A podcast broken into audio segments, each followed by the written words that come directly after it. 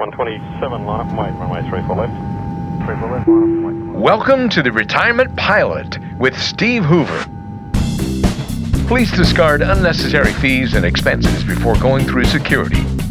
Check your emergency fund at the gate and securely stow your well-conceived portfolio in the overhead bin. And when we reach cruising altitude, remember, you are now free to move about retirement. Welcome into this edition of The Retirement Pilot. It's the Thanksgiving edition of the show. Thank you so much for checking out the podcast. Maybe you decided to listen to something different than football or your family or whatever the case might be this holiday season. And if you did, we appreciate your time because we're going to talk about how to pick the right advisor for you. Maybe if you're looking for one, or if you're looking for a second opinion, or maybe you're already a client of Steve's who is looking to share this information with a friend who might could benefit from it. Either way, we're glad you're here and welcome into the podcast. What's going on, my friend? How you doing? I'm doing great, Mark. How are you? Hanging in there, not too bad. We are taping this 2 days before Thanksgiving, so happy Thanksgiving to you and yours. Same to you. Thanks. Appreciate it. Do you have a favorite holiday dish you're looking forward to? I just like it all. Yeah. So I like the turkey and the potatoes and green bean casserole and pecan pie and all that kind of stuff. Awesome. I was doing a question. I was doing like, what's your favorite dish and what's your least favorite dish? And I heard a genius answer for the least favorite. I said, what's your least favorite dish? And this person said, a dirty one. Oh, there you go. So there you go. He's like, I don't want to do the dirty dishes, but other than that, I love it all. I'm not much of a stuffing or dressing person. That's the only one that I'm not. Okay. All right. Yeah. So anything else, I'm pretty good. I can't do the gelatinous cranberry goo that comes out of the can. I don't understand it. I don't know why people like it, but they do. So if you're a fan of that, hey, more power to you, but that is not for me. We don't usually have that. Sometimes we do, but not always. Yeah. So some people swear by it, man. They just love it. Yeah. You can eat it. You know, it does have the sour to the turkey, but no, it's not one of the ones that I usually have. All right. Well, happy Thanksgiving to all our listeners and everybody out there. And again, we appreciate your time. Don't forget to subscribe to the podcast if you haven't done so, or share it with somebody again who you think might benefit from the message. You got a family friend or relative, even if they're not here in the immediate Kansas City area, reach out and let them know they can check the podcast out. Might find a useful nugget or two that may help them along the way on their retirement journey here on The Retirement Pilot. And you can find it all at WealthPartnersKC.com. That's WealthPartnersKC.com. All right, Steve. So a lot of concern goes into trying to pick the proper investments, build a balanced portfolio, get the highest return. But how much time, have we really put into finding the right person to make all these things work for us and do all these tasks and more? And many people might be surprised to find out that a lot of people just don't do their due diligence. There's that saying that we spend more time trying to plan a vacation, or at least prior to COVID, than we do trying to plan for retirement. And so ultimately that just leads people to not really understanding what they should expect, even from this type of relationship. So let's go through a few things to try to clear this up for folks a little bit. If somebody doesn't know exactly what they should be getting from a financial advisor, then it's going to be really hard for them to know if the advisor is even doing a good job or not. Can you give us some context or some expectations to set to things that the type of level of service that we should be getting? Well, I think early on, expectations need to be out there. In other words, it shouldn't all be about returns. Returns are important on your money.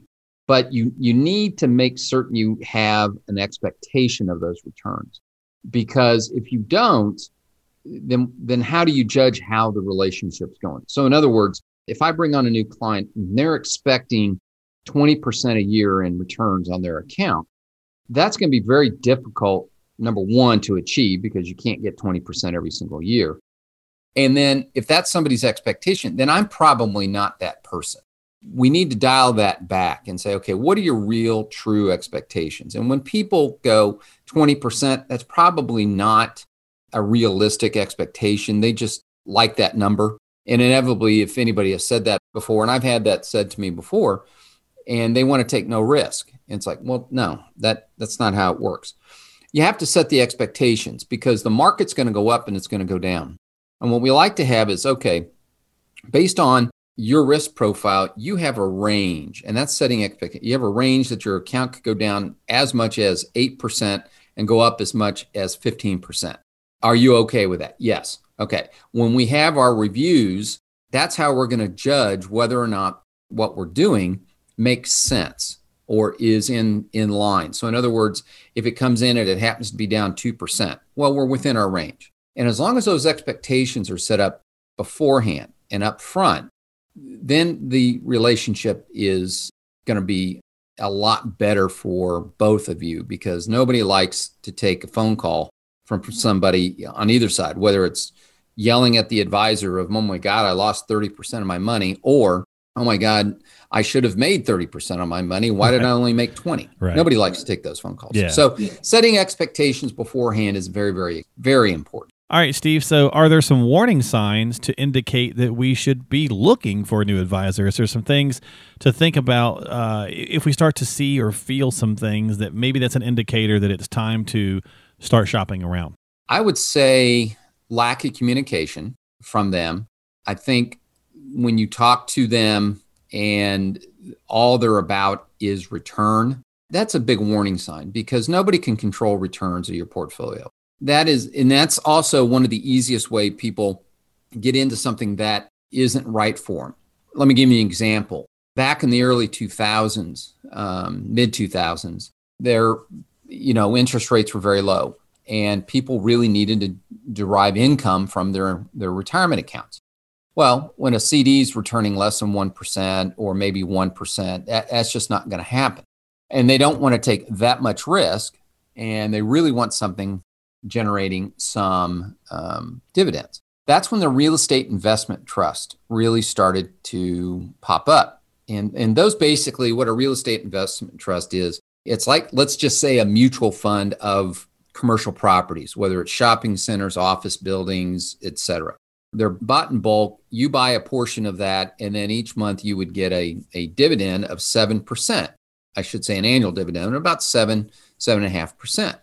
And those were just going like, people were just putting money into those left and right. Well, then in 2008 and 2009, the real estate market crashed, as we know, and people were locked into these real estate investment trusts, and they went from a value of $10 a share down to $5 a share and no more dividends.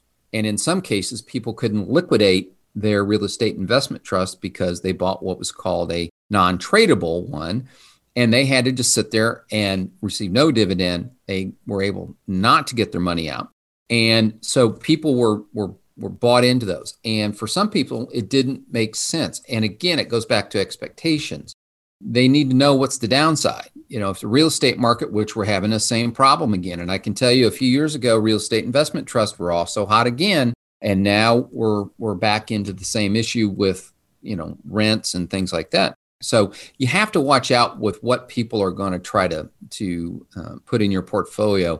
And if it's all based around returns, that's okay. But you got to understand what's underlying, what's going to generate those, and then do your due diligence on that. Okay. All right. So there's some things to consider. Now, Steve, most advisors, I would say the overwhelming majority of them want to do a good job for their clients and do a good job for their clients. But there are cases, when that happens and they've done a great job, but it's just no longer the right fit because there's something, again, lacking. And maybe it's not necessarily from a bad perspective, but maybe they're not having a conversation with you about something you feel is important. What are some of those topics that it might be? I would say, now, my practice is a little different.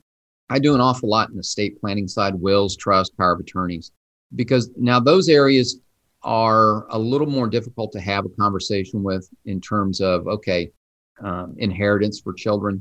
You've got to have some of those hard conversations with people. And I would say that's probably one of the biggest ones is saying, okay, you have 3 children. Do you want this to go evenly? Yes. Okay. And you get into a conversation. Are they married? Yes. What do you think of their spouse? And that becomes a very difficult conversation, but the advisor needs to have that. And if somebody says, we're fine, we're good with it, great, we addressed it. Kind of like with long-term care. Let's address it. If they just aren't going to hear anything about it, fine. But you need to bring up topics that people really just sometimes don't want to discuss.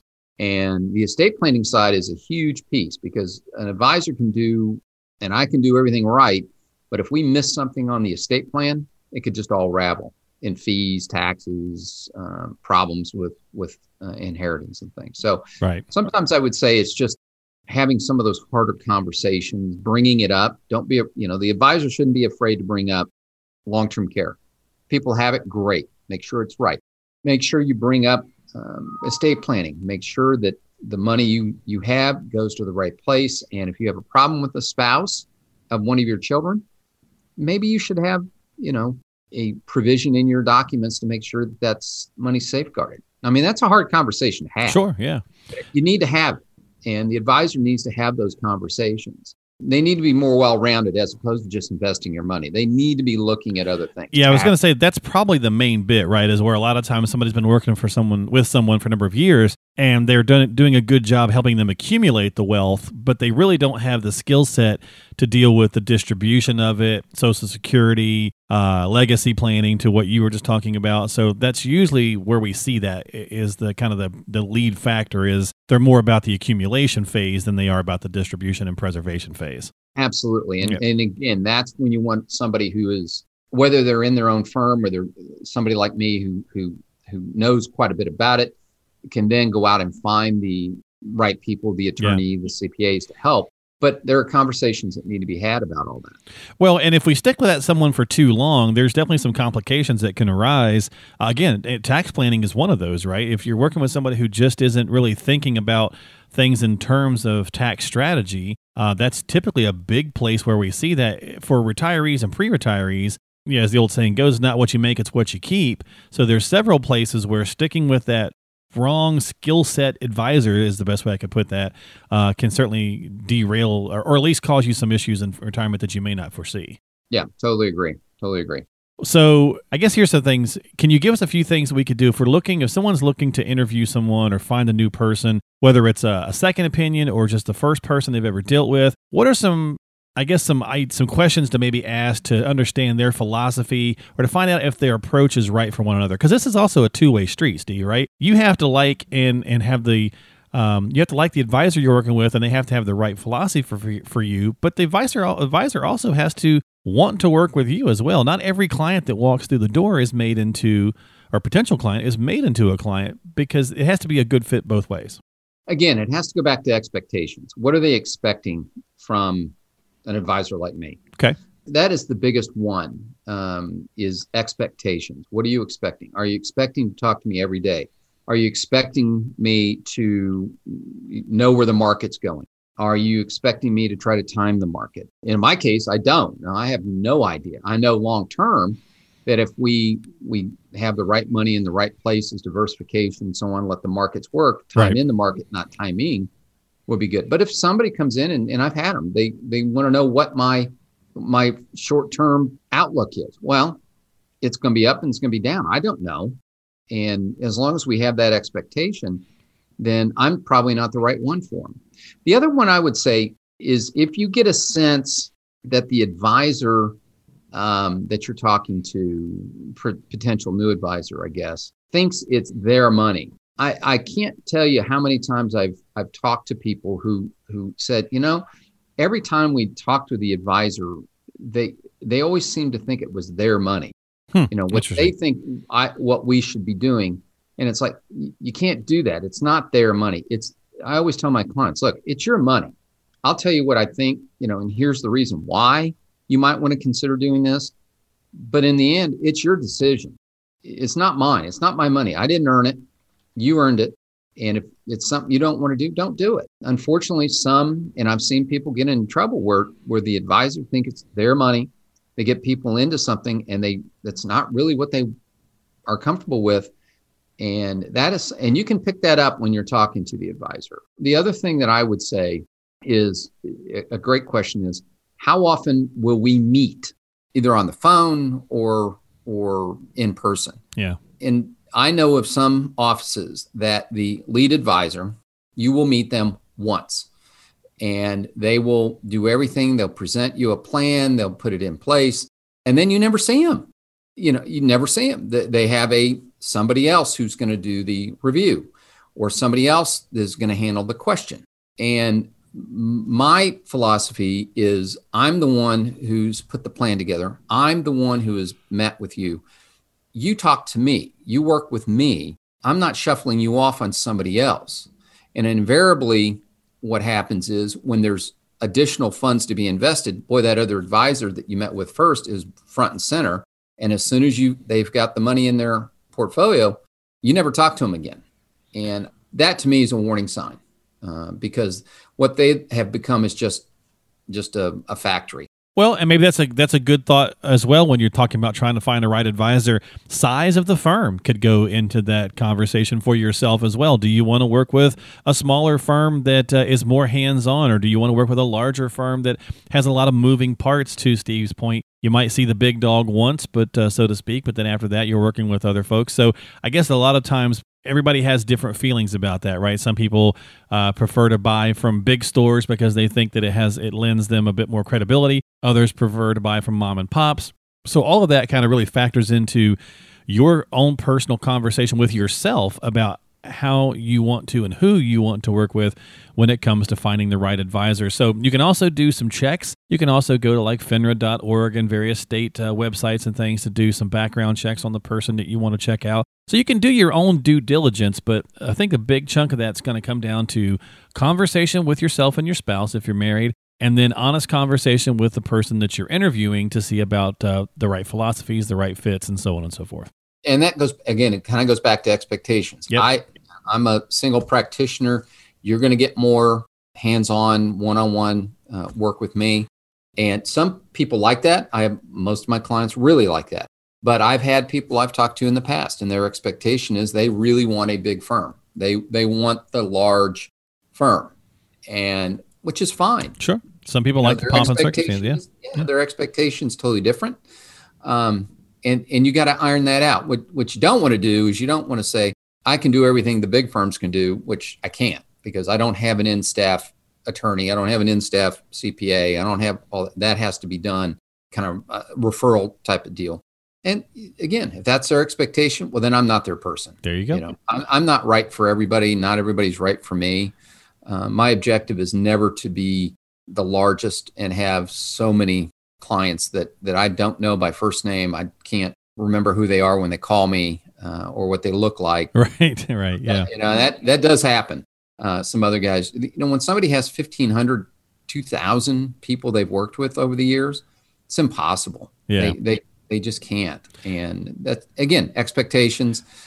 The advisor should have their expectations of what they're looking for in a client as well. Yeah. And they should help the people as well. Look, this is my expectation. So I think that's a great word to use for today's podcast, expectations. And with that, we'll wrap it up this week and say, so if you're looking for the right advisor, you know, again, ask yourself some of these questions, have the conversations with yourself that you need to, and then reach out and talk with a few people. The other piece of this is that, you know, most companies and most firms, big or small, offer the chance for a complimentary consultation or review and gives you a chance to have an initial meeting to see if it's the right fit. You can have a lot can be garnered from that. You know, we have a gut reaction and the warm fuzzies, so to speak, for a reason. So if you need some help, reach out to Steve, give him a call, set up some time to talk via phone, virtual, or in office, whatever the case might be, at 913-685-3207. Should always do that with anybody before you take any action anyway, before anything you hear off of this show or any others.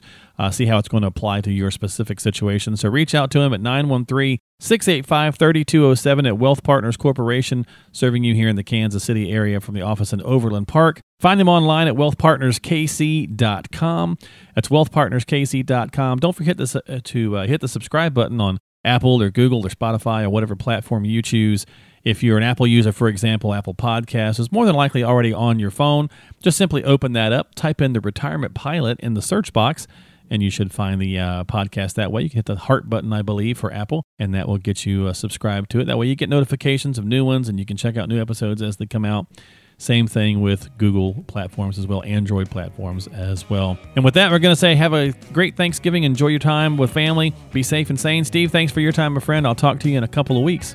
Sounds great, Mark. Thanks. Appreciate your time, and we'll talk to you next time here on The Retirement Pilot with Steve Hoover, financial coach at Wealth Partners Corporation here in the Kansas City area. Bye-bye.